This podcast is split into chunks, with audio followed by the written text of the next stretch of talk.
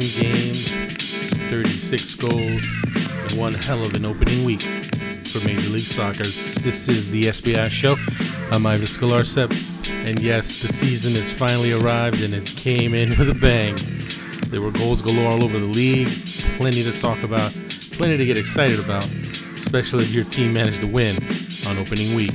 Not everybody was that lucky, but win or lose, chances are your team scored some goals, and that's the positive, at least, to look at it that way. We'll have Paul Tenorio on once again, our special guest. Not ready to call him the co-host yet, but I think that time's coming soon. Uh, he's out in Chicago. We'll, we'll be have uh, we'll bring him in today. Uh, we'll be talking about everything under the sun. MLS Week One, Americans abroad. Uh, we'll talk a little European soccer uh, just letting this track flow and just ride. I just want to ride this track because let's face it, we have the best intro music in the game. And yes, I am now producing the show, so it's only going to get better. Um, and now we have to say hello to our man Paul Tenorio. Paul, how you doing? What's up, man? Coming to you live from Chicago for the first time on this SBI show. Staying, but it's warm here. That's what I'm loving about it. I, I avoided Chicago winter. Yeah, well, what do you have? A month? A month of, no, of when it's not winter?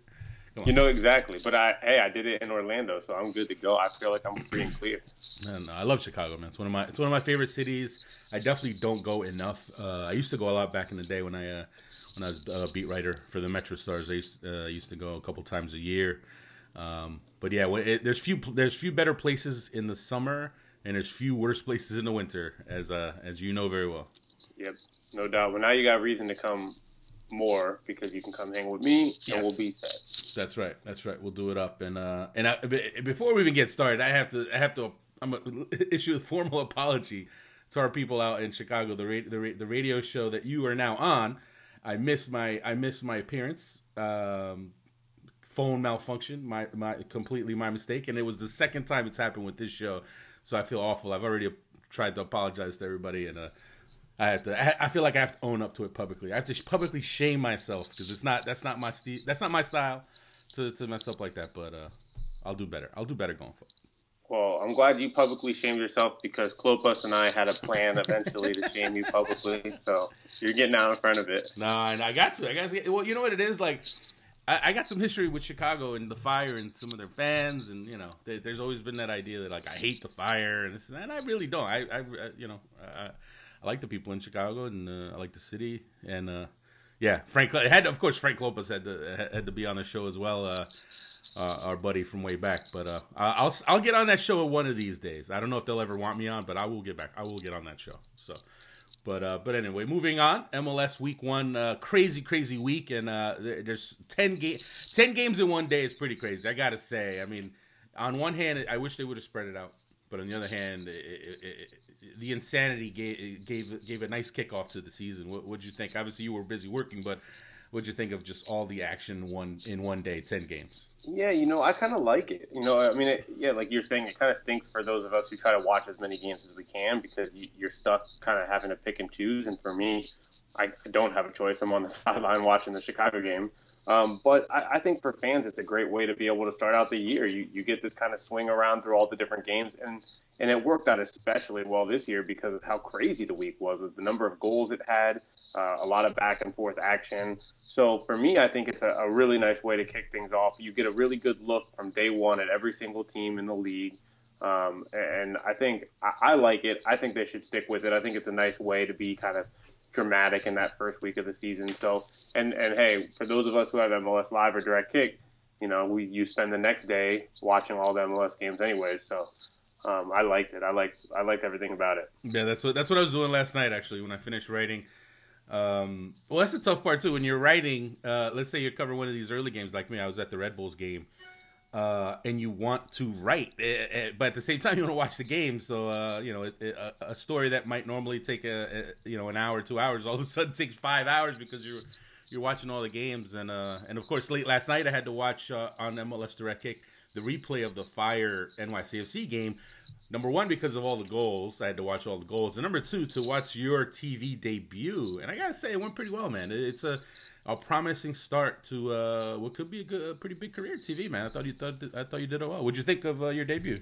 Thanks, man. No, I, you know, I, I, thought it was okay. I I, I really, um, first of all, it's a lot easier to read over the first draft of a story you write than to watch yourself on TV and take notes and see what you did wrong. Um, I, I, I, thought I did all right. I, I have a lot to learn. Um, I'm going to try to obviously get better and better, and I, I think I learned a ton in the first game just about what to expect, you know, what I need to have set and ready in front of me um, for the in-game stuff, for the pre-game, post-game stuff. So I was I was pleased overall, and, and I really really enjoy working with uh, with Dan Kelly and with Frank Klopas. So overall, I thought it was a positive start to the season, and, and I just hope I continue to get better and that uh, the people watching enjoy it. Well, I'll tell you what. The good news is you had a better debut than the Chicago Fire, so that that's that's a good start. But uh, but anyway, we'll move on. We'll start off. We'll kick things off with the actually the last game of the day. Uh, for those folks who might have fallen asleep uh, and didn't and didn't stay up to watch it.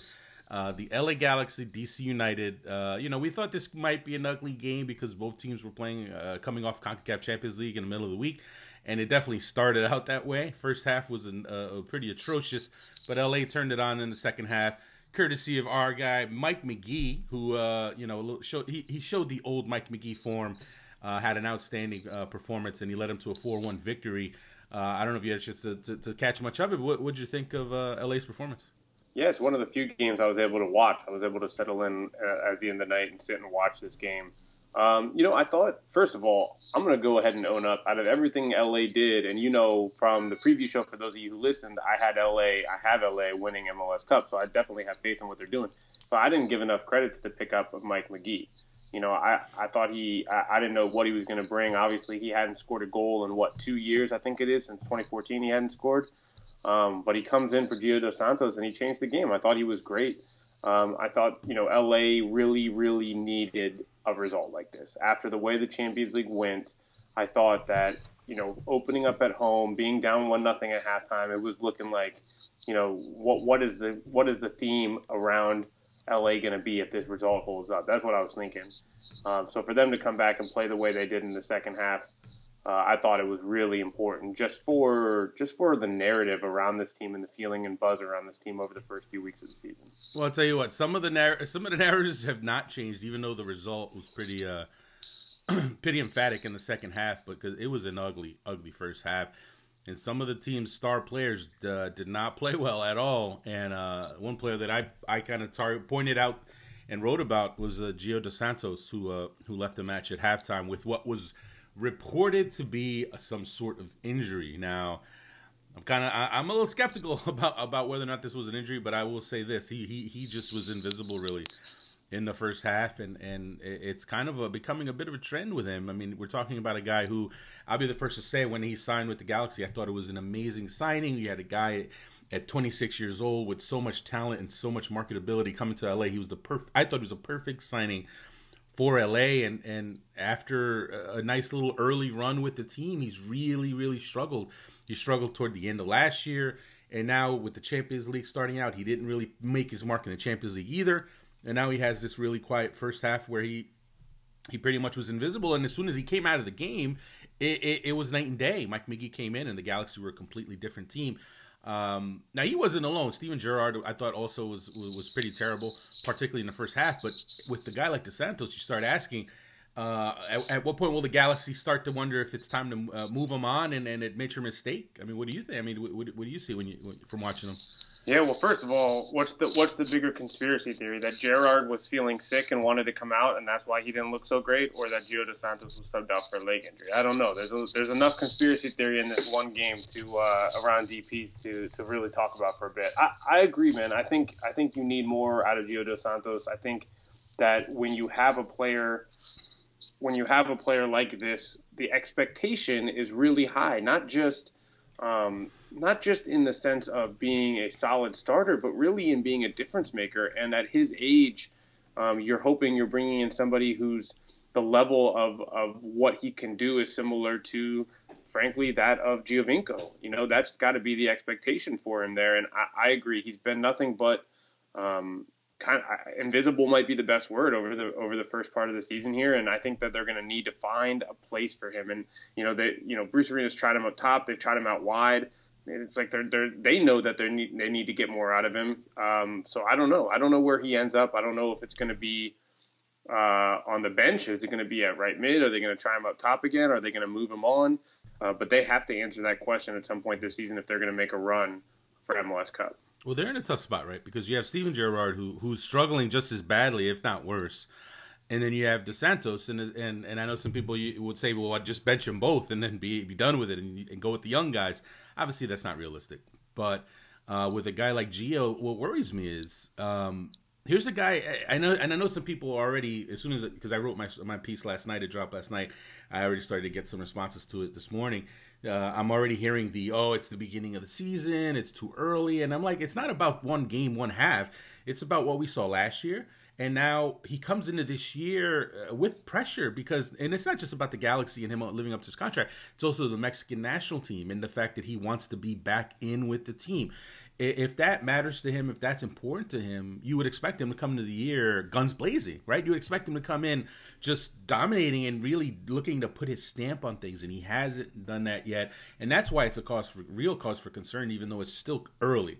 And I'm not saying, look, I'm not saying cut the guy tomorrow, but it's something to definitely look at. And I feel like uh, in some way, maybe the fact that LA won last night might might overshadow it or might hide the fact that this is an issue. This is an issue uh, for a team uh, like LA that is used to having their stars produce. And you know, I, I, wrote about the fact that they they really haven't replaced Landon Donovan. Gio was supposed to be that guy, and if he's not going to be that guy, LA LA is going to have to make a decision because he has tra- he still has value. He has transfer value. Whether it's Mexico, whether it's China, you can move him on and make some money and make your money make make not I don't know if you make all your money back, but you're to make money back. You can't sell Steven Gerrard. He's done. He's on his last legs. This is his last year as a pro. I'm pretty sure. I, I think he's already kind of come out and hinted at that, or even said it out outright. So you can't move Gerrard on. Uh, and if Gio's not going to produce, then uh, you're going to have to make a decision. So we'll see. We'll see how it plays out. Uh, it, it, if you're LA, you have to love the fact that Mike Magee starts the way he did. I, I, I definitely saw him uh, doing well back being back in LA because even though he's older, even though he looked terrible in Chicago because he was injured partly, but I just think he knows how to play, and you put better guys around him, and he's to thrive just like he did the last the first go round in LA. So uh, that's where it's like, where do you put him? Do you you got to get him on the field if he's to play that well, and who do you sit? And I think I, I don't know. Bruce Arena's gonna have some tough decisions, man. So so we'll see. But LA, great start to the season for them. Uh, DC, uh, we, we, won't try to spend too much time on it because we talked about it in, in our previews that this was going to be a rough year. But when they when the game started, did you look at that and say, "Oh, maybe DC is going to surprise me"? Were, were you were you were you fooled a little by that start? I was. I was fooled a little bit, but like, you know, the the thing about DC is is they've got they've got some nice pieces. It just I just feel like they're they're an older team, and I think this is going to be the problem that you see in them all year long. I think when you have as much age as you have on the field at certain times, you're going to you're going to see that impact in the second half more than in the first half. And for them, the key is going to be to, to be able to establish themselves early on in games and get some goals. I thought Nick DeLeon looked good in the middle of the field.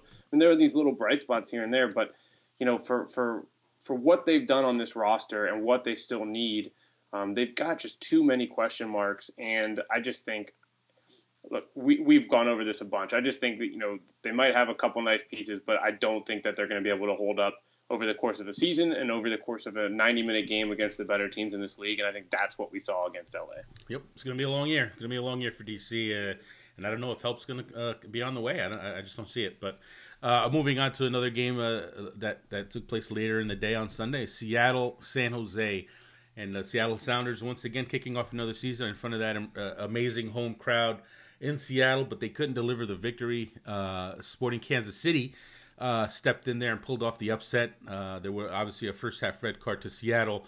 Uh, but credit to Sporting Kansas City. They go into a tough place to play. They get a win, and I know the red card obviously made things a little bit easier, but it's still not easy to shut out uh, Seattle and the weapons that they have. What, what, did you think of that game?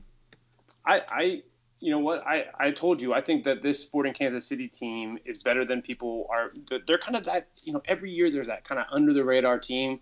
We know they're good, and and and yet you look at other teams and they've got like some some nicer pieces or some some bigger names or whatever, and so you kind of put that other team in the corner. Yeah, yeah, they're real good, but you know, are they are they great? And then that team kind of slowly and quietly puts together a really nice season. I think that's what is going to happen with Sporting Kansas City. They have players who know how to win in this league. They go on the road to an incredibly tough environment, a tough place to play, one of the best attacking teams in the league, and they shut them out and get a one nothing win. I, I think that is an underrated, massive result, even for the first game of the season. I think it's a really, really big statement win for Sporting Kansas City. I think um, that is a type of win that only very good teams in this league can pull off, honestly. And, and red card aside or whatever, to go on the road to Seattle early in the season and get a result and, and to, to put up the goose egg. If you're Sporting Kansas City, there there are multiple reasons why you are ecstatic with that win. I, I think it's I think this has long term implications written all over it. They're they're going to make some noises here. I think if they stay healthy. That's that's key. No, I agree. I think uh, it, it, was definitely a, uh, an impressive victory for them. Obviously, the red card changes the game, but I think what impressed me about Sporting Kansas City is the fact that they were missing uh, some starters to injury. When you want to talk about Phil Feilhaber didn't play, Benny Phil Feilhaber didn't play, Sesanovic didn't play, and uh, Peter Vermes had to bring in some new faces, and some of these guys look pretty good. I thought Connor Hallisey, uh, a guy who I like coming out of uh, coming out of college, uh, he stepped in there. He caused a lot of problems. Yeah, I believe he's he's actually the guy who drew the drew the red card. And let's let, let, us be straight up, that was a red card. I don't know what anyone could be talking about that that was not a red card. No, eh, that's a red card anywhere on earth. I actually tweeted about that. I said it's even a red card in prison. Maybe it's not a red card in prison, but we can debate that. But uh, but yeah, no, KC man, they showed their depth and and and then how about the new center back Nuno Coelho? He goes in there and scores the you know scores with the eventual winning goal. And uh, you know if he's going to be a guy who can who can be a real impact player for them, then that's uh, that just makes them that much deeper. And credit to Peter Vermes, you know, he always finds talent. He always keep, he always finds uh, players that give that team some depth. And uh, you know, I, am st- I still need to see Dom Dwyer really show that he's ready to have a big year before I go saying, okay, now they're going to be a title contender and that and all that. Um, but for me, I thought Seattle, uh, it wasn't a great game from them, and I think it, I think they were a bit flat from the Champions League. You can't ignore the fact that they had a midweek game and uh, you know, had to travel, go down to Mexico, and, and then play a, a fresh KC team. And I know KC fans will be like, well, we didn't have all our guys. But you know what? Missing guys or not, if you're the fresher team, you're going to have an edge over a team that, that played a, a pretty intense midweek game. So I'm not. It's not. It's early. You can't write Seattle off. Uh, I think they'll be okay. Oniel Fisher just not, needs to not jump in, in air like it's the Matrix and try to tackle somebody. Uh, and I think they'll be all right. I think once Roman Torres gets there, I think that'll be a big help for sure. Um, obviously, they played this game without you know you didn't have Tyrone Mears there, and I think that would have made a big difference as well. So uh, we'll see. Uh, I think it, but I agree with you. I think KC that that's a that's a good victory, uh, confidence builder. Uh, to get them rolling into the season, and who who did who did you like in this game? Any anyone stand out individually? Players that that that impressed you or surprised you? Um, I don't know, man. I I think um I think obviously Nuno how, how, how, do you how do you pronounce his last name? Help me out. I, I would say Coelho. I actually Coelho. Have, yeah, I have, Coelho. I thought there were positive aspects of his play, and, and, we talked about this as a lot of MLS teams. They need they they really were looking for a partner that could pair well uh, with Besler in the in the center of that back line. Uh, he gives them a goal. I thought he was solid overall in his debut. So I mean that would be a bright spot I'd look at for Sporting Kansas City. Yeah, that was a good one. And, and obviously on the Seattle side, people were gonna were gonna want to know how Jordan Morris would do, and in his in his MLS debut, and yeah, I thought he did okay. I thought I, I thought he held his own. He he you know he didn't have the you know significant impact that maybe some people would have hoped for. Um, but he didn't look out of place, and and uh, not that he should. At this point, he's played for the national team. He, uh, you know, he's played in the Champions League already, but um, I, I, don't think anyone should look at that performance and say, "Oh, maybe the maybe the hype is, maybe it was all hype. Maybe he's not that good." It's the first game for a rookie. Uh, I think he'll do much better. I think he's going to have a big year for them. Still, uh, my opinion on that one hasn't changed. Uh, moving on to the next game, the for me the game of the week in terms of go, leading leading up to the week, and it was a, it played out as a pretty damn good game, and that's the Portland Timbers Columbus Crew the MLS Cup rematch. Portland Timbers win two to one, and and they I mean they could have scored five or six. Uh, their their counterattack was amazing. Like their counterattack was on point for the first game. They looked completely dangerous. Uh, and you know Columbus is a very good team, but I thought I thought Portland was the better team on the day. Uh, did you come? What did you think of Portland in the in their first the first game of their title defense? Yeah, man. No, I think you're right. They looked really, really good. Diego Valeri is is for real. Like he's just fun to watch, right? I mean, I, I think you know we, we went through this in the preview. You sold me even harder on Portland. Obviously, I was doubting what they were going to be able to do this year. Um, if they play this way with their attacking pieces, what they can do in transition um, against a good Columbus team, they look dangerous all game long. They look like the better team all game long.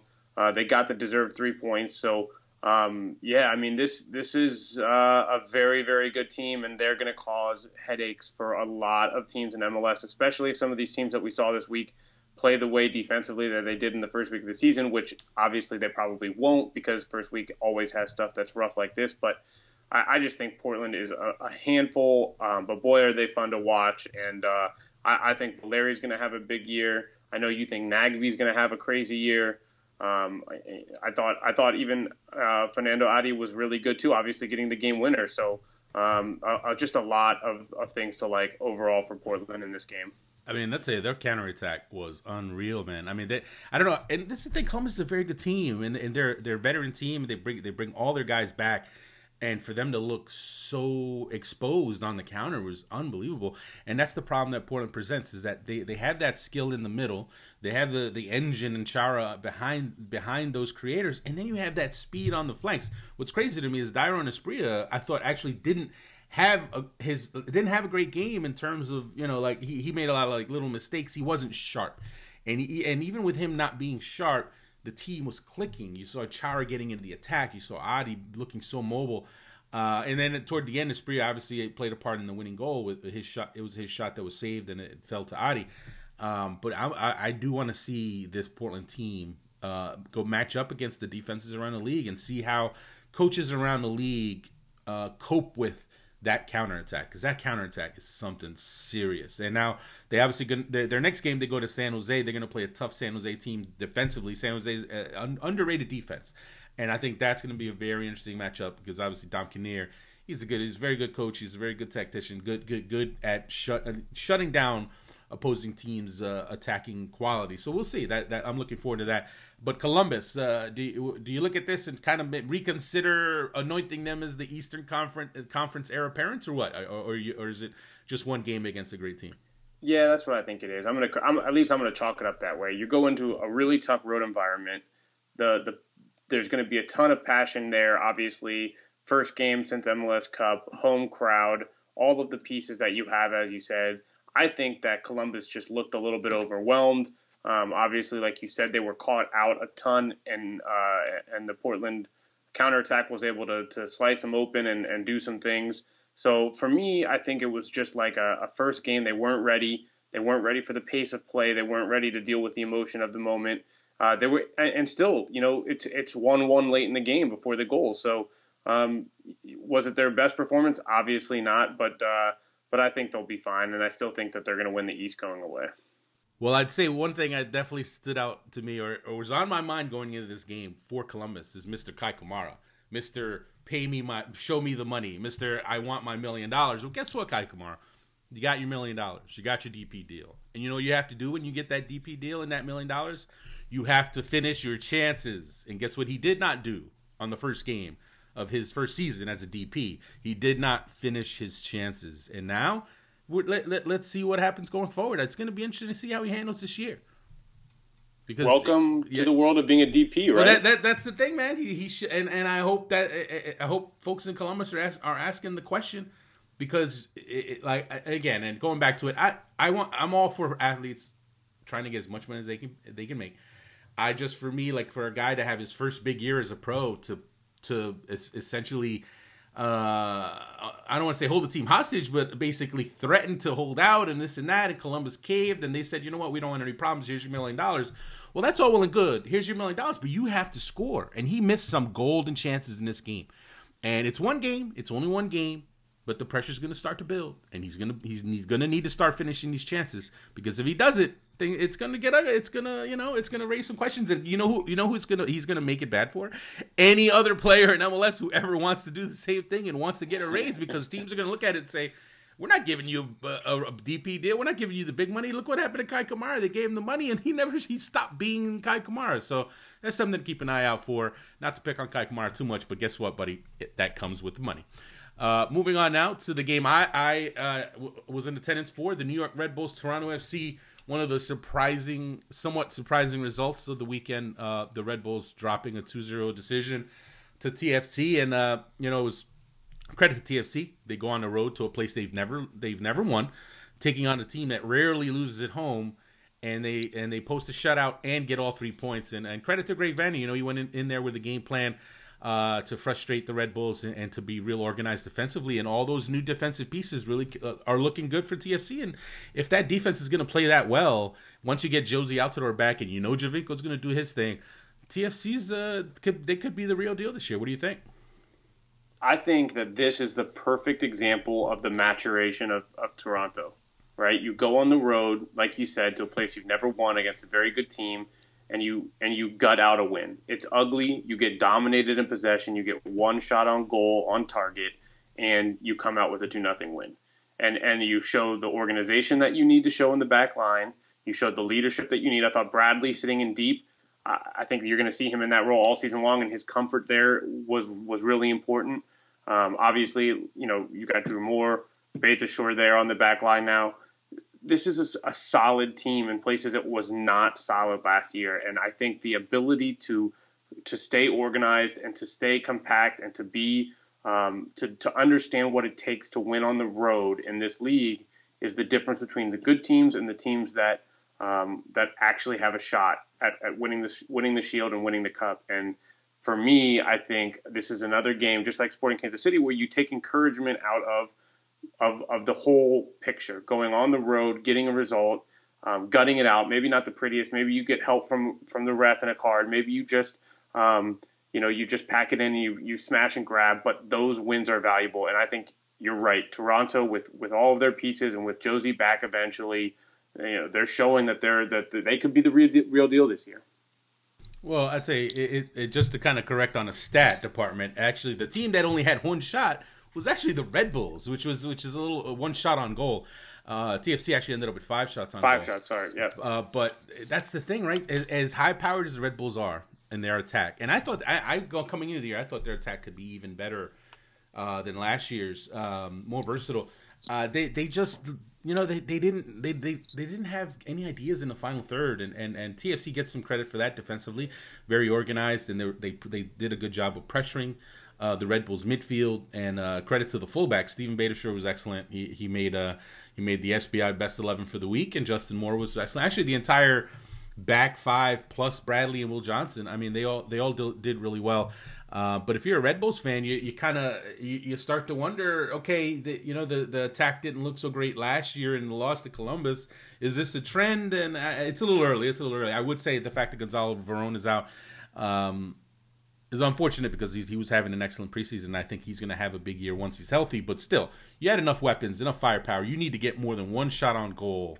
I don't care who you're playing. If you're the Red Bulls, and uh, as far as TFC, I have to point out one guy your boy Tsubasa Endo, the rookie, yeah. the guy who you would not pick for rookie of the year, by the way, who who was the hey, who, hey, hey, no, but a credit to Paul and credit to all all the people who were early on the bandwagon after the excellent combine performances, like my man Taylor Twellman, like Franco Panizo.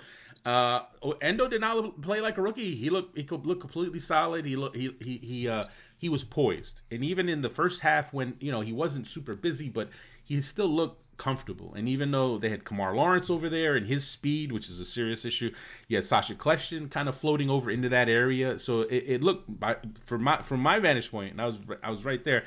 It looked like the Red Bulls were kind of trying to go at him in a way, and he held his own. He held his own, and then to have the energy in the second half to make that run, uh, to to draw the penalty, I thought was outstanding. So he, you know what, great first game for him.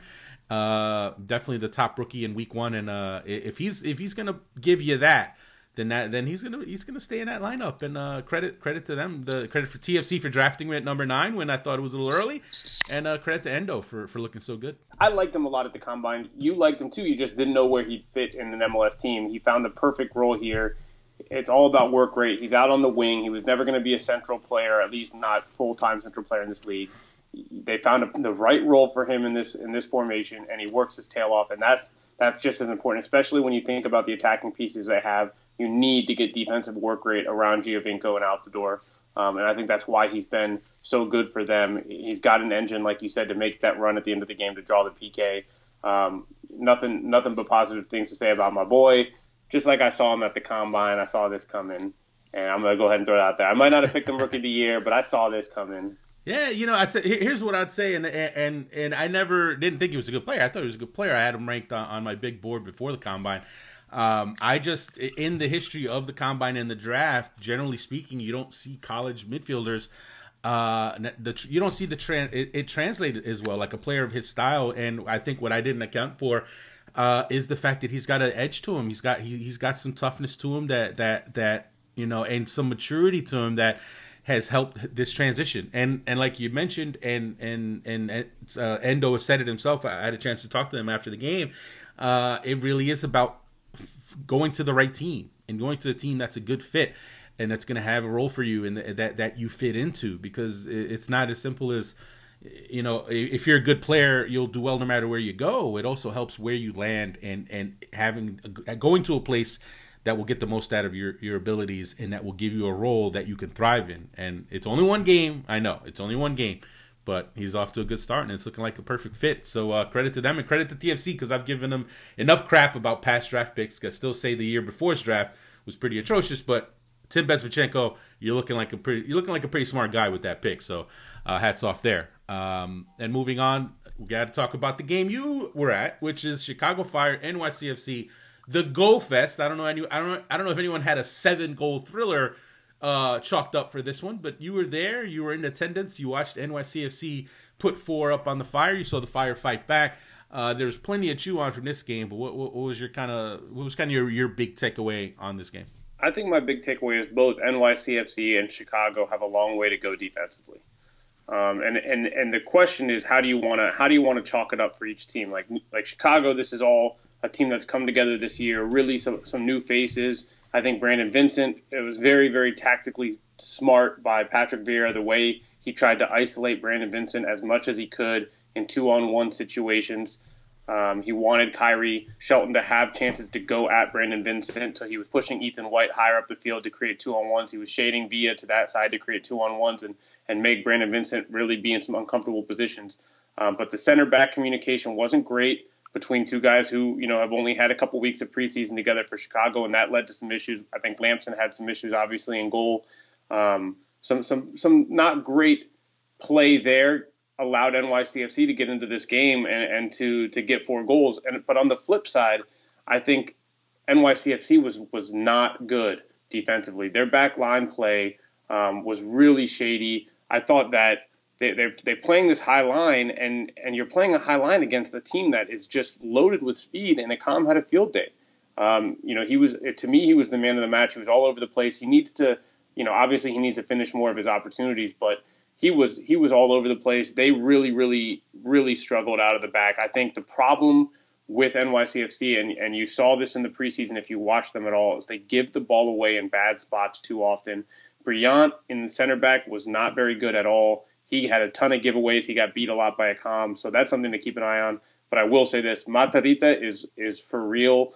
Um, he is going to have a chance to have a big year, and Tico. Vieira likes him. Vieira likes him. Vieira, even at the end of the game, up a goal, trying to maintain a win on the road, he was changing his formation to allow Matarrita to keep pressing up the field, and he was putting in defensive substitutions in the midfield that would shade to Matarrita's side to allow him to keep going up the field. I was like, this guy's crazy. He's literally calling Mix Diskerud over and telling telling him, hey, make sure you're watching when this guy goes up the field. You or Bravo slide over and cover for him because we want him to keep pressing up the field. So clearly, he, he really likes what he sees there too. But that for me is a big takeaway. You know, they've got defensive issues in New York. They've got defensive issues in Chicago, and it's a matter of how, how soon they clean that up if they want a chance to to make a run at that that six seed. I think both of them would be looking more in that area than, than anywhere else. Yeah, I think the playoffs are a long way off for for, for the Fire. The I, I saw more out of NYCFC just because, uh, and you pointed it to it.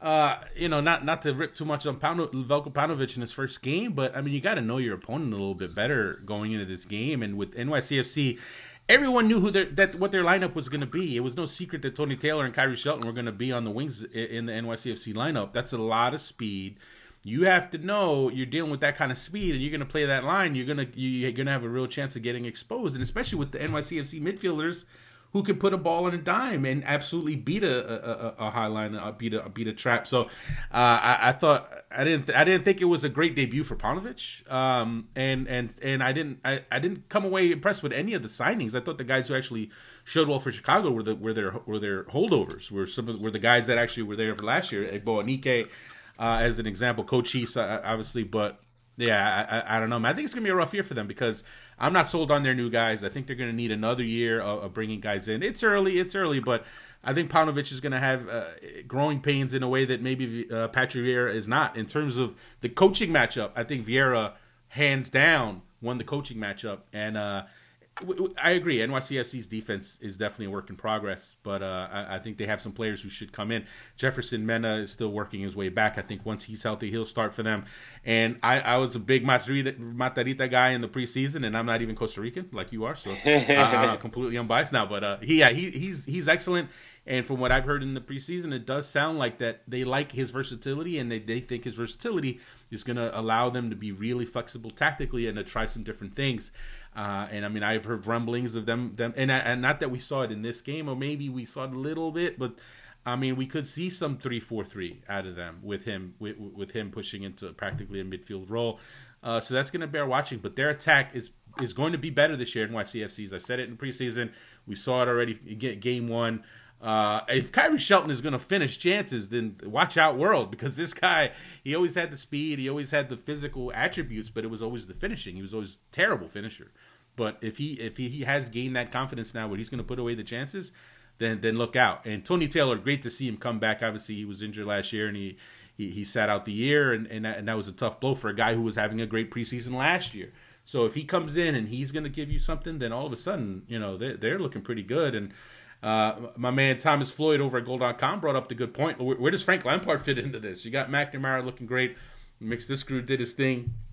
Where's Lampard fit in? I'm sure Lampard will fit in somewhere, but uh, Vieira might be looking at that front that front six and saying, you know, I kind of like this group. So we'll, we'll, no see, doubt, we'll see. Some tough decisions to make there. I, and I will say this about Chicago: I thought Arturo Alvarez was decent once they moved him out wide right. Um, I actually like how smart he is on the ball and in space um, defensively. And they have been saying um, when I've been interviewing Nelson Rodriguez, they know they need at least two more pieces in the midfield, some something that can help them uh, in the final third, something that can, at, at the very least, it, it, reminded me somewhat of Orlando City late in the season. Not a lot of options to bring in off the bench. Everything they've got is kind of on the field. Um, no one that can really change the pace or change the game um, for them as an option to bring off the bench. Uh, and we saw that wear down on Orlando City over the course of the year. Uh, and if Chicago doesn't find those pieces at some point this year, that's what's going to wear on them. They just don't have the pieces yet. And and Goossens getting his visa this week will help. That's at least one more option, but they they need two more at least. And I think I think that's going to be the big thing, as you say. The pieces aren't there yet for them. They, they need they need more time to to find guys and build. Yeah, yeah, we'll see. I mean, uh, one thing. One thing we've we've established by now is that Paunovic has time. He will be given time. There will be no quick hook he's going to have at least a couple of years to build something here. So the, the, problem with that is, and it's great. I mean, it's great to get you want to give a young guy, a, a young coach to, to, who you believe in, the opportunity to really build something. But at the same time, Fire fans have been waiting a while for something positive, and it's been a really brutal couple of years. So I'm sure some folks in Chicago are looking at it and saying, "Man, we've already endured." We just endured the Frank uh, the Frank Yallop era, which was awful uh, give us something positive to, to look forward to. So it, it, it, could be some rough going, but you know, hopefully Paunovic learns, and, and hopefully the new guys when Goossens arrives, and if the if the the new defenders settle in, hopefully they'll uh, they'll get their act together uh, early going. So we'll see. And uh, now taking it down to your now former home, Orlando. Orlando City and RSL in one of the crazier endings of the week. Uh, RSL leading 2-0 in stoppage time most of the fans at, the Citrus Bowl were in, heading to the parking lots, in the parking lots, in already on the highway, and Orlando City scores two goals late, late, super late to, to pull off the crazy equalizer. I got to ask you, number one, what'd you think? Number two, were you mad you weren't there, or were you happy you weren't there because you would have had to do the ultimate rewrite? Uh, not that you would have been on deadline, but how crazy was yeah, that? Well, first of all, let's yeah, let's put that out there. It wasn't a deadline game. Thankfully for my replacement, Alicia Delgado, she didn't have to try to rewrite that on deadline. A two o'clock kickoff really helped. No, crazy, crazy, crazy, crazy. I think I think I saw that it was the first time in MLS history that there was a team that scored two goals in the 94th minute or later to tie a game. So never happened before in the 20 year plus history of the league. Really? Um, I, th- I would have thought the Earthquakes did it their their uh, supporter shield year. I think. I mean, I think it's the just because it was so deep. The 94th and 95th minute it might have happened in injury time, but not that oh, deep in injury yeah, maybe, time. maybe. Um, uh, no, look, I, you know, talking to some people down in Orlando today, um, trying to get their impressions of what they felt. They, they really felt like they deserved something out of the game. Um, so you know, I, I, think it says a lot about the fight of this team, the, the maturity of the team not to not to get out of it, and I also think um, you're looking at a team now that, like we were saying, as you start to get a little bit deeper, you have some options off the bench that can help. Adrian Winter comes in off the bench, ends up being the guy who scores the game tying goal. You know, you can't underrate the the uh, value of being able to do that. And again, this is a team that was playing without Kaká. This is a team that was playing without Cristian Higuita. This is a team that was playing without Antonio Nocerino and without Mateo. So four players who are what you would consider starters day in day out for this team were not in this lineup.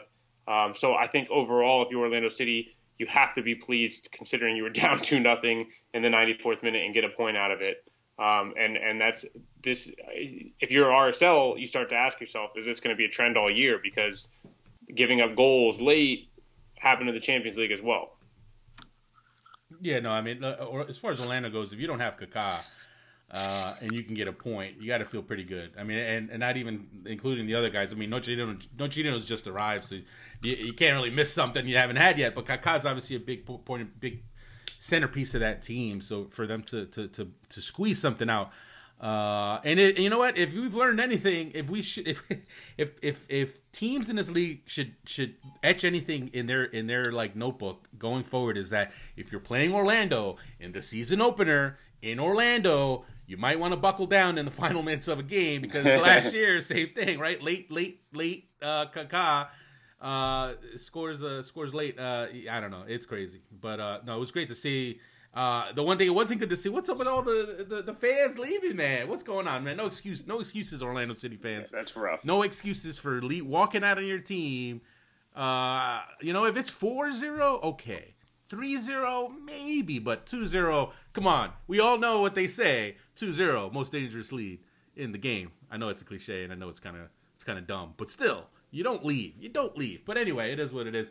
Um, yeah all right but as far as RSL goes like we talked about last episode um, they're going to be a better team this year than, than, than i think maybe people expected. And uh, the fact that they coming off the midweek game uh, the champions league game to, to, to have the kind of performance they had for 90 minutes, not, not including stoppage time, but 90 minutes for them to play the way they did. I mean, that's still pretty impressive. And I know they're going to be uh, it's a it's a gut punch. They're going to be heartbroken about giving up that lead, but still, I mean, it's some. If you're RSL fan, you, you should look at the and say, hey, we went we went on the road, and by all accounts, we should have gotten three points, but we we still played well, even though we played at midweek and and by all rights should have been tired. Um, but you know what? It's it's still a promising performance overall. And uh, you know what? Our Burrito looked good. Movsisyan looked good. Obviously, João Plata looked good. So they're they're going to be all right. They're going to be all right. So it's, it's, I agree. That's the surprise team for both of us after Champions League, right? We yeah. both felt like yeah. better than what we thought. They're going to do all right. They're going to do all right. But uh, moving on now to a, a game that was much less of a of an even battle, and that's uh, FC Dallas against Philly. I think we, I think most people uh, saw this as maybe the biggest mismatch of the, of the round, and it pretty cer- certainly played out that way. FC Dallas in full control on their way to a 2-0 victory. Mauro Diaz, your MVP pick, setting up both goals, two assists, looked pretty good, and obviously Castillo looked good. Maxi Urruti scored a goal. Uh, they pitched the shutout. Uh, per- perfect day for them, uh, well, except for Fabian Castillo picking up a bit of a knock. That's a a little bit of a scary one, but still, overall, great day for FC Dallas. What would you think of how they did? Yeah, I mean, I, I, agree. I think everything about it was positive, minus the Castillo injury. My boy looks like an MVP. That was an MVP caliber performance. At the same time, this is a game that you'd expect them to win in this style. Um, they're if they are what we think they are, which is an MLS Cup contender, a Supporter Shield contender. Um, they need to be winning games like this in this in this style. But you know, there's nothing surprising to me about it. They played really well. Um, I think I think like you said, it's important to see Urruti playing very well for them up top. Um, and and Diaz Diaz doing what he does, I'm I'm not surprised by it, but it's nice to see um, early on because if he if he can be that guy this year, if he can be the MVP caliber player that I think he is, uh, this is a really really tough team. Really really tough team. No, no question, no question. Uh, and there were some solid performances all the way around. I thought Kellyn Acosta quietly had himself a good game. Carlos Gruezo is is the real deal. Uh, obviously, Philly's Philly's the work in progress, but um, we have to talk about Philly next. A little bit about Philly. You know, it, it's it's early. Uh, they obviously had some pickups uh, make their debuts. It, it, wasn't a great overall performance. Uh, did you find any positives out of that, or, or do you think maybe it's going to be a long year in Philly? Uh, I'm going to lean towards the latter there, right? I mean, uh, it's tough though. You're going on the road. You're playing one of the better teams in the league this is another example of a new a team that's that's had a, a ton of change over the offseason. I think more than anyone in the league, it's a race to how quickly you can start to look like a cohesive team. And I, I just think that you know there weren't a ton of positives to take out of this, um, but you can't if you're Philly within the Philly organization, you can't get too discouraged because there has been such massive changes. It's just a matter of trying to get trying to show progress as soon as possible, and that's that's the hard part for the fans because you're asking a lot of a team that you know, and whether it's in Chicago or Philly, it's tough to be patient.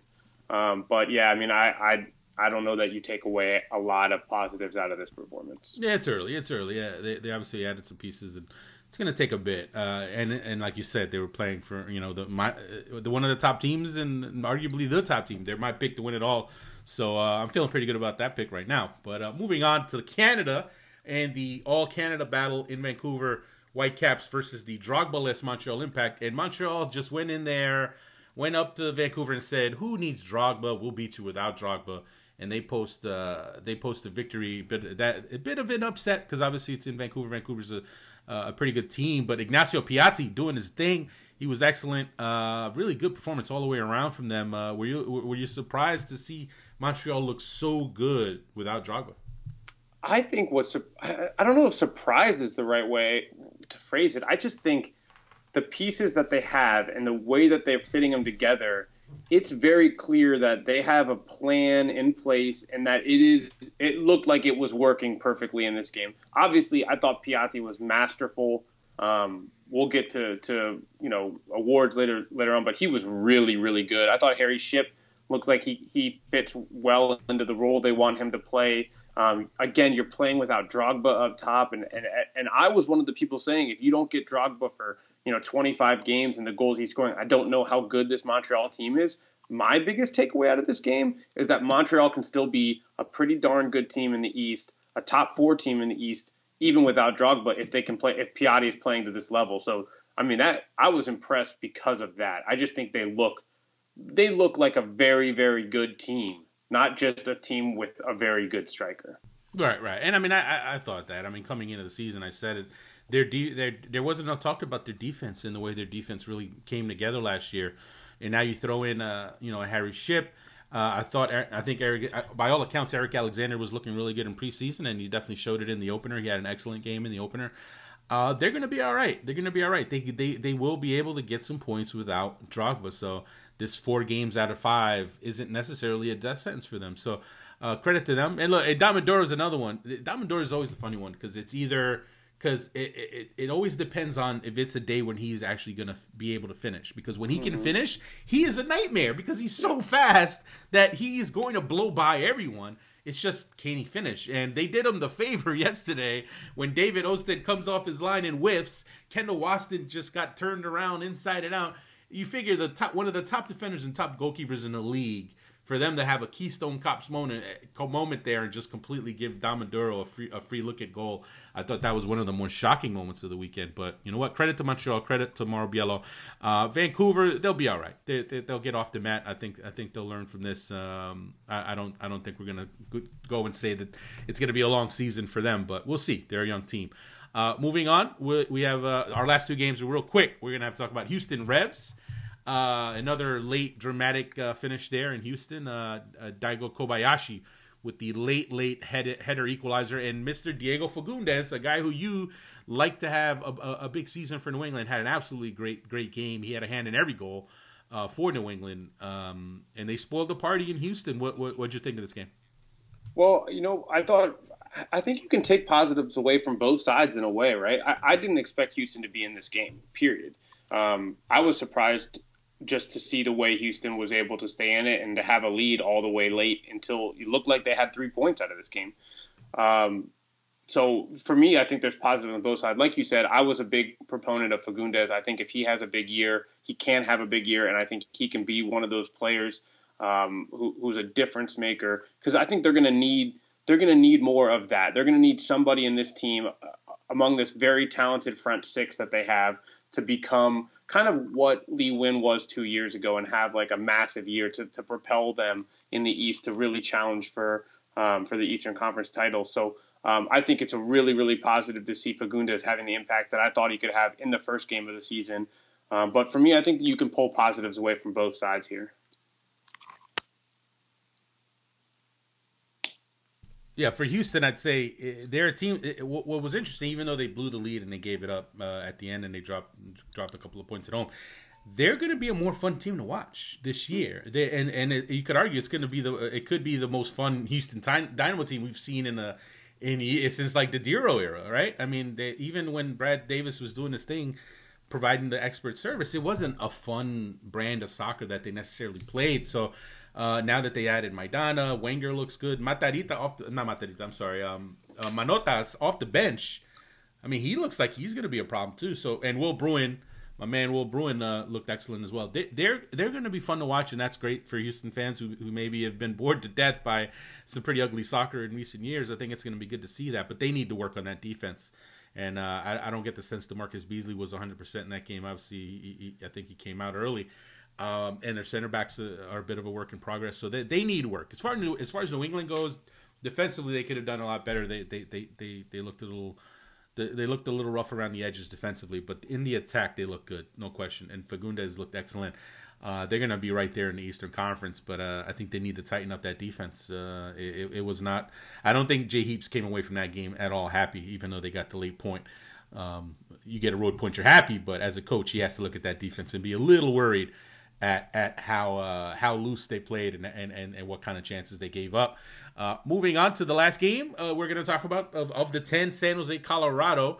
Uh, one zero, uh, which is pretty much I think what we what we said it was going to be a one. I, I, I need to go rewind the last episode of the last show because I'm pretty sure I said 1-0 uh, 1-0 earthquakes Chris Wondolowski goal. Uh, I, I, wish I could play it back right now, but pretty, but not that that's going out on a limb. But 1-0 earthquakes bit of an ugly one, but that, once again, that Earthquakes defense and David Bingham, David Bingham, a guy who I almost picked for goalkeeper of the year, and I should have, I should have. Uh, he started off with a pretty good performance in goal. What'd you, what'd you think? Yeah, it might have been the man of the match, right, David Bingham. Um, this is this is what's going to get San Jose through it. We kind of talked about this in, in our preview. You know, they're not a team that you love, right? They're not a team that you look at and say, "Oh, this is a dangerous team." But Dom Kinnear is a very very good coach and he always has his teams organized. He always finds he he's, he's he understands the strengths of the teams he's playing against.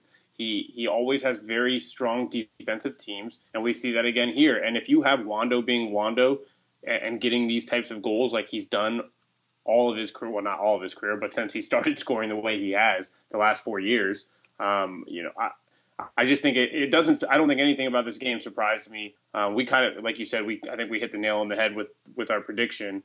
Um, they're just they're very organized and and they're going to be very tough to break down defensively, and that'll keep them in a lot of games this season. Yeah, and let's face it, Colorado is is is, is their work in progress.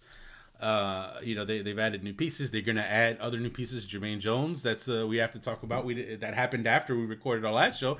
Uh, so it's still in terms of an overall, even though they lost, it's it's still a decent week for Colorado. That when you're able to go add a player like Jermaine Jones, who should definitely help them uh, once he comes in. When, when you want to talk about Jermaine Jones coming in, Tim Howard coming in in the summer, uh, the, better times ahead for Colorado. But for right now, uh, it was it wasn't a great performance. And while they did create some chances, no question, uh, the, David Bingham did step up with some with some big saves for for for uh, for Colorado. I mean, Colorado had the edge in shots, shots on goal, um, possession. You know, considering they did all that on the road, uh, it's still, it, I guess, from that standpoint, if you want to look at kind of silver linings, I guess as a coach, maybe Pablo uh, Pablo Mastroeni could look at that, but I still think it's rough, man. I think it's going to be a rough go for Colorado until the likes of Jones and Howard uh, show up for them. So, uh, so we'll see. We, quick, quick rewind of the week.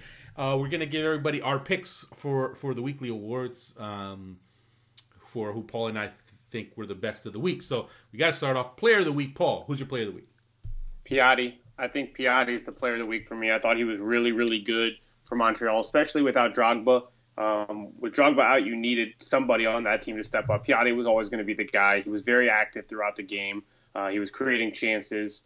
Uh, he was scoring goals. He, to me, I, I think you've got to give it to him. They went on the road all the way across in Vancouver. No Drogba, like I said. He stepped up and led him to a, a, big win. So for me, he's the player of the week. That's a very good pick. I have no problem with that. That, that was right there, up there for me. But I got to go with my man, Mr. Mark, Mike Magee. I mean, come on. Did anyone who watched LA in the first half of that game, they looked like trash. They were awful. They were they they looked like eleven zombies out there, and all you needed was like Daryl and uh, Rick Grimes to get in there and finish them off. It was ugly. It was ugly. And then Mike Magee comes in there second half and lights it up. Two goals, assist drew a penalty. I mean, come on, it was MVP Mike Magee of old. Uh, and I know it. I know they were playing DC, and it's not. You know, you're not. They weren't playing as good a team as Piatti played, but still, the impact that he had in that game, and considering how important that game was for them, just to start the season off uh, on a good foot, especially after Champions League, I thought it was. I thought it was a, a huge performance, and so he, for me, he was my player of the week. Moving on, team of the week. Who's your pick? Okay, so you just described the worst first half ever for LA Galaxy. I'm giving them team of the week for the reason I said before to bounce back in the second half. Obviously, you can't you can't completely forget about that first half. There's still troubles, but like I said, I thought more than any team in the league, maybe they needed to have a positive result. So for them to do what they did in the second half and to end up 4-1 winners, I don't care who it was against. I don't care how bad the first half was. I'm giving it to them simply because I thought they needed to respond somehow to the, the misery of the Champions League. And frankly, I mean, almost even if you counted the misery of the first half. Um, so I think I, I go a little more big picture and say LA team of the week because they needed it and they got it in the second half. Fair enough. Fair enough. Uh, uh, I'll go whether big picture or or short term or long term. I got to go Toronto FC uh, mm-hmm. to go into Red Bull Arena now, if you're Toronto FC, you're coming into the year with high expectations. Do you want to be a serious contender in Eastern Conference? What do you need to do if you're going to do that? You need to beat the, the, the defending champs of the conference and, and the Supporter Shield winners for them to go in there and win. And I know they went in there with a defensive mindset to try to get a point, which is what teams do in MLS. Let's face it. But they they they they played it excellently. The defense was excellent. Uh, they found their chances in the second half. They, they the, the game plan worked perfectly. And for a team that is about to embark on an eight game road trip to start that eight game road trip with a win against in one of the toughest places to play in the, in the league, you have to get team of the week for me, and they got it. And credit to Greg Vanney for for for an excellent performance to kick the season off. So uh, kudos to them. Uh, we have, and then we'll move on to rookie of the week. I think we'll agree. I think we'll agree. It's Tsubasa Endo. I won't. I won't put words in your mouth. I'm gonna go with Tsubasa Endo. I'm taking the pick from you, but you can agree with me because I know you were gonna pick him anyway because he's your Maryland Ter- Terrapins boy. So you tell me, do you agree or not? Yeah, it's my boy. Of course, it's not a debate. You know it. I know it. We all know it. It's Endo. He played very well, um, and I, I, I, think that he just fits into this team really well. Definitely the most impressive rookie in Week One. Tsubasa Endo, rookie of the week, starting it off right. Yeah, no question. And, and I tell you, real quick, a little. Uh, uh, uh if there was a surprising rookie of the week, I mean, he's a little bit. He's a surprise, but he was people. People knew he, he was having a good preseason that could start. But how Hadji Barry didn't do too bad for himself in Orlando City.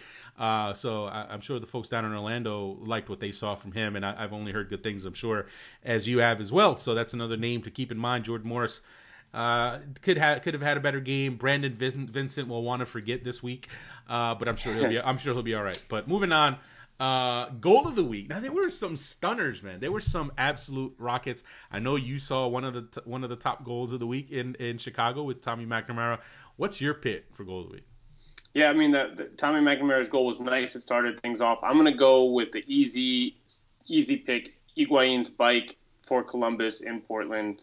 Um, not, it wasn't like one of those amazing crazy bikes, but I still think it was a pretty good goal leveled the game at one-one. It could have been a huge goal. Um, I'm gonna go. I'm gonna go with that goal. Yeah, it's hard to bet against that one. There were there, there were so many. Go- Fagundez had a great goal. Uh, McInerney had uh, McInerney. Um, McNamara had a great goal. But yeah, Higuain with the bike in Portland with Nat Borchers on his back. He said, "Toma, we don't need to wait. Here's the bicycle, um, Chilena, whatever. Goal, goal, goal of the week. Easy pick, easy pick. And now tell me, what was your surprise of the week? Surprise of the week is I'm gonna not go with like a team that surprised me as much as Orlando City getting a point out of a game when they're down two nothing in the in the 94th minute. That's got to be that. No one saw that coming. Fans in the Citrus Bowl didn't see that coming. What they saw coming was their drive home a little earlier than they should have. Um, I, will put that up there in my surprise of the week. That number of fans in Orlando bailing on that game early.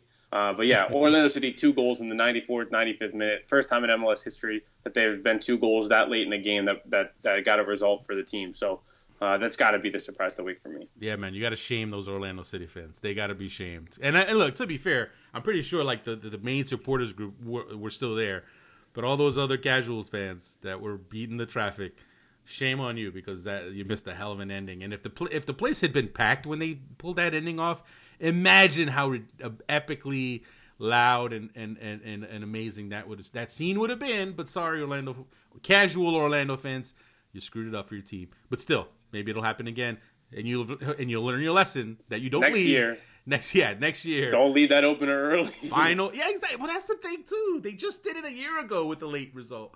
Like uh, I don't know. Anyway, but anyway, surprise for me.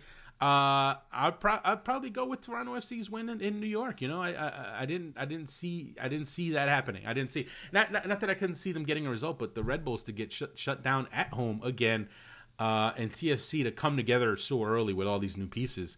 Uh, that was I was pleasantly surprised by that, and and uh, credit to, again credit to Greg Vanney. Uh, he has them off on a, off on the right foot, so it's uh, it was an excellent first week. Uh, I'm definitely excited for the rest of the year, and I think I speak for Paul. Where for in case anybody's wondering, we're we're a little we're a little hungover from the standpoint of it. The last two weeks have been crazy in terms of getting ready for the season, doing all our preview content. So the Monday after the start of the season was always going to be that day where we kind of recover. But we're still here. We're still cranking out a show because we know you guys want to listen, listen uh, and hear about uh, our take on the on on the week. And it was a great first week. So we'll see how uh, we'll see how week two uh, delivers uh, after week one. Uh, we're moving on to Americans abroad now. We have to talk about some uh, some of the uh, Americans playing overseas who had excellent performances, and some that that that are, are, raising some questions. And we start off. Bobby Wood scores again. The guy's on fire. If you're Jurgen Klinsmann, I mean, you pretty much have to start him in the in the qualifiers against Guatemala. What do you think? I think so. And and here's the encouraging thing though is, is Klinsmann. This is this is what Klinsmann talks about, right?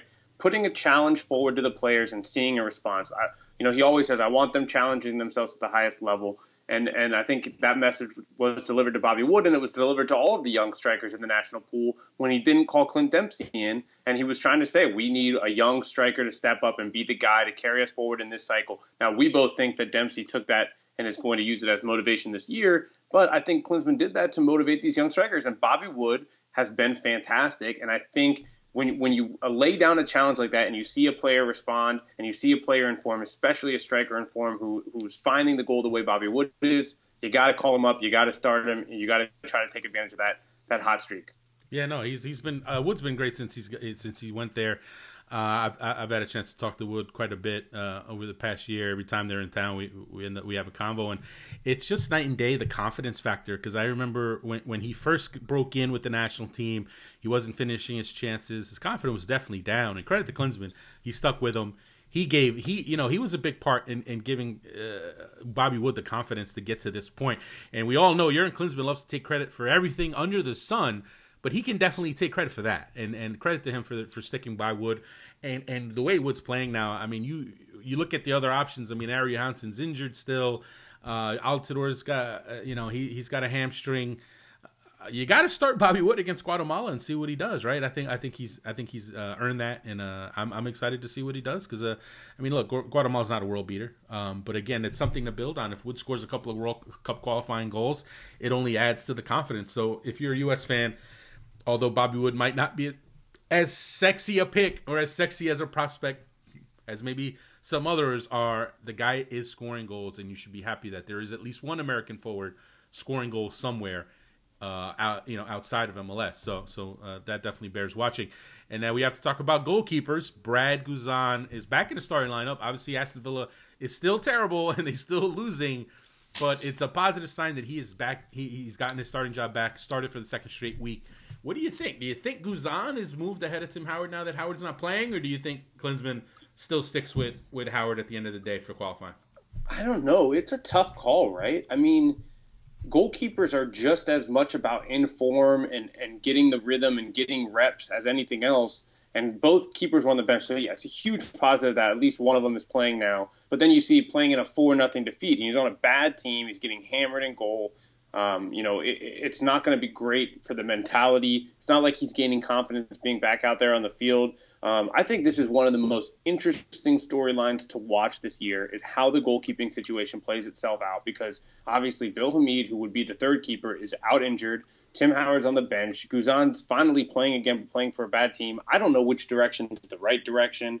I, I think I don't know. My instinct would be to say to, to err on the side of playing the guy you know has been your guy for, for the last, what, cycle and a half, uh, two cycles, Tim Howard. Um, but, you know, I, Jurgen could very well, you know, decide to pay attention to that thing he says about playing time and play Guzan. I, I don't know whether to, to, where, which way he's going to go. What do you think? Uh, I, I, think uh, it, it, I still think Howard starts. I still think he does. And uh, you know what? If Guzan was younger, I, I, could see the urgency in the Klinsmann to, to want to get him in there and, and, and look ahead uh, with, with, a thought toward the future. But but Guzan's not not getting any younger either. Um, so if, if it's a choice between two older guys, I'm probably going to go with the older guy who has more experience, who, who's who's more battle tested on the international stage. And again, it's Guatemala. You can win with Brad Guzan against Guatemala. I mean, that's that's not really the the issue, but uh, in terms of who who fits better with the group, who's going to help the group potentially get better because obviously they're going to be. I think there'll be some some some maybe younger faces uh, uh, in the defense when we get to the qualifiers later this month. And if you're looking at that, I think Tim Howard's a better fit from a standpoint of, of you know, he's he's a better communicator. He's a better. He, I feel like he's a bit of a better leader. So if you if if all things are equal in terms of in net, Guzan will, will still give you a good performance, but Howard might be better at helping groom the defenders, then go with Howard. So for me, I still think even though Howard hasn't played lately, uh, I think Howard probably still gets the nod, at least for these qualifiers. Copa America, that's a whole nother conversation because it's four months from now, uh, or three months from now, man. Clock's ticking. It's three. I think it's three months from now. Um, I think uh, things could change for sure because if Guzan is getting games between like for the next two three months and Howard's not playing at all, then yeah, then at that point Klinsmann might have to reconsider. Um, but yeah, th- that, that's uh, it, has been a it, overall qu- quiet time over in, in, in, overseas in terms of Americans. Uh, in Mexico, William Yarbrough had another excellent performance uh, uh, for Club Leon, another goalkeeper. We're talking goalkeepers now because uh, the other position players aren't necessarily doing so great. Uh, Deon- uh, one player I do want to talk about, DeAndre Yedlin, has settled in and, and has been getting some pretty good playing time at Sunderland, and that I got to say that move is looking a lot better than maybe it did when he first signed. Because I know when he first signed at Sunderland, there was that whole kind of post Jozy Altidore panic from American fans who remembered Altidore's time at Sunderland, and they thought, "Oh my lord, this is going to ruin Yedlin's career." But credit to the guy. He, he, you know, he was on the bench there. He worked his way back in. He's gotten in the uh, into the lineup there for, for some big games. A team that's in the middle of a relegation battle, and uh, all you hear is that he's improving, and he is improving. He looks like he's improving defensively. For me, I think you, I think you start him at right back if you're uh, you're in Klinsmann. You have to be encouraged by what you're saying. This is what you want when you see a young player get sold overseas to a big team uh, and get loaned out. We've seen the, the negative side so many times as American soccer fans. Guys going to the wrong teams, ending up in the wrong spot, not developing, going backwards in some cases. And here we're seeing a young player who's ended up in the right place, who not only had to fight his way into a lineup, which he's done, but is getting better on the field and is also going through a relegation battle, which I think you, you gain loads of experience just from that. The pressure of the on field results, the pressure of trying to stay in the lineup. So um, nothing but positive things. And I think you, you want to get Yedlin on the field with the national team coming off of that to kind of to be that that that motivation to say, yeah, if you're doing things like this, we're, we're going to reward you with the starting job. And I think another young defender that, that could be in the starting lineup, like you were kind of alluding to, John Brooks, another guy who fought back into the team, went through a contract situation, and now is starting consistently and playing again. And I think you've got to reward that if you're Jurgen Klinsmann. Yeah, and John Brooks is looking at potential Champions League play next year with Hertha Berlin having an outstanding season in the Bundesliga this year. That that'll definitely bear watching. Uh, we're gonna wrap up the show, talk a little European soccer because I know a, a, lot of our listeners uh, follow uh, the English Premier League and the, the title race. There's is, is something something special. Leicester City wins again, dramatic fashion.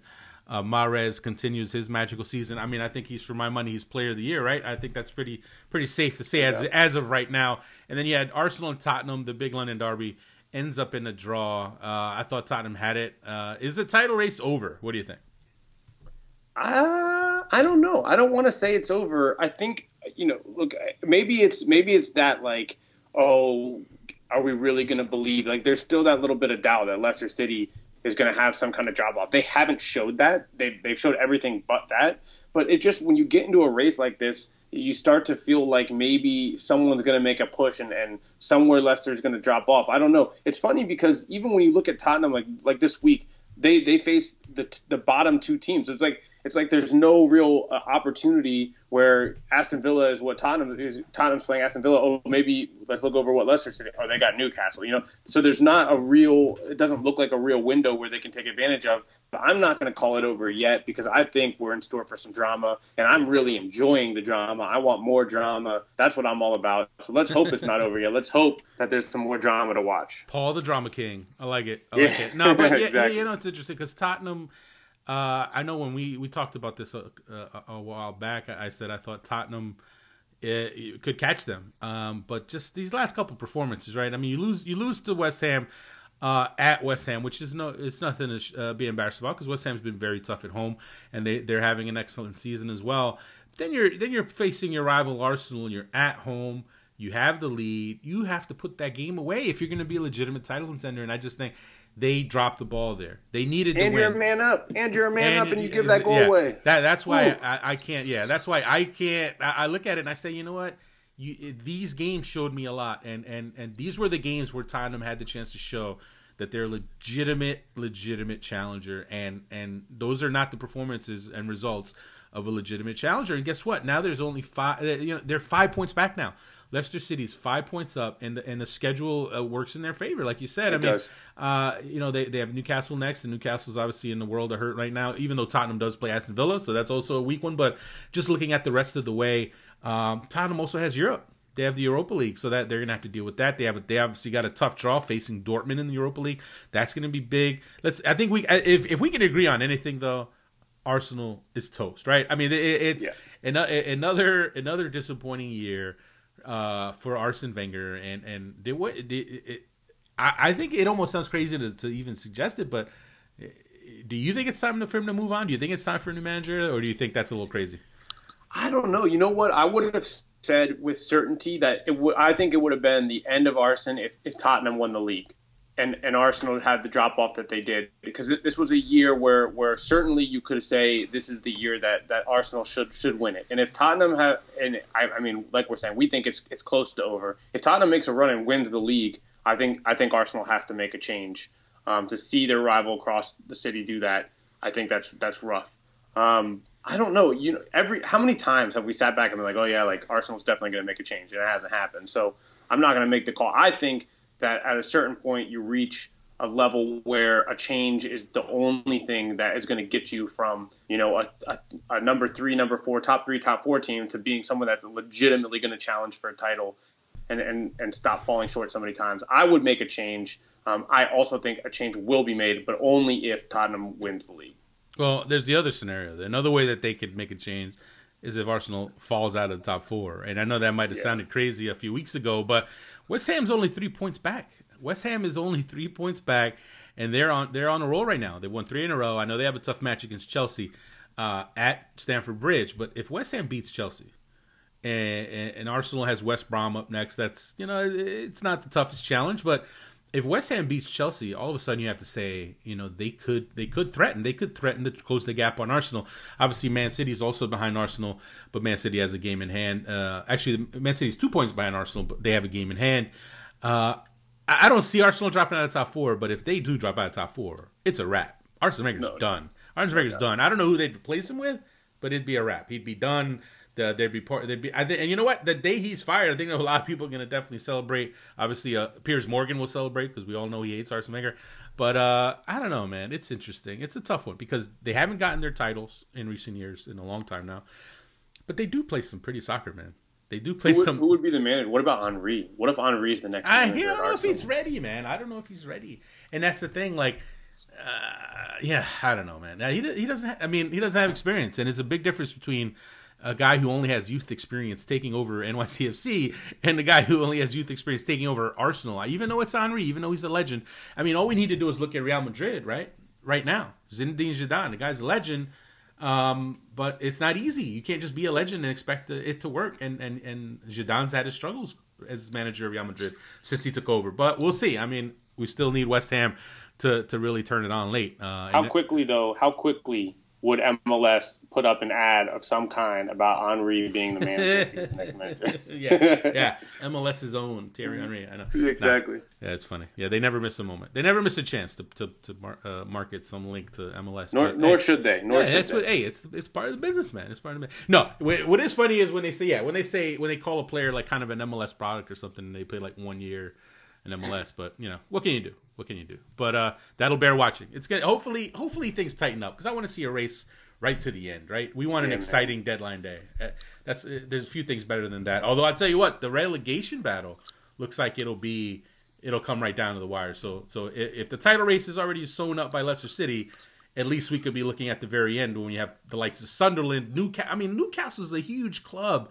and the fact that they're right now looking at again being relegated after a few years ago being relegated, Aston Villa's a, they're already done. I mean, let's face it, They're they're, done, they're already yeah they're they're they're they're, they're uh, yeah they're, they're it's a wrap for them. But uh, Yeah, I know my boy, my boy Ian Fuller. If he's listening now in Minnesota, poor Newcastle fan. I know he's going to be watching every game down the stretch because they're yeah they're going to be in it down to the last week of the season. it's getting uh, it, it's yeah it's scary it's a scary thing and uh you know we still don't have promotional relegation in the us and we probably never will but uh it's still fun to watch overseas. So uh but yeah so that'll that'll be fun to watch.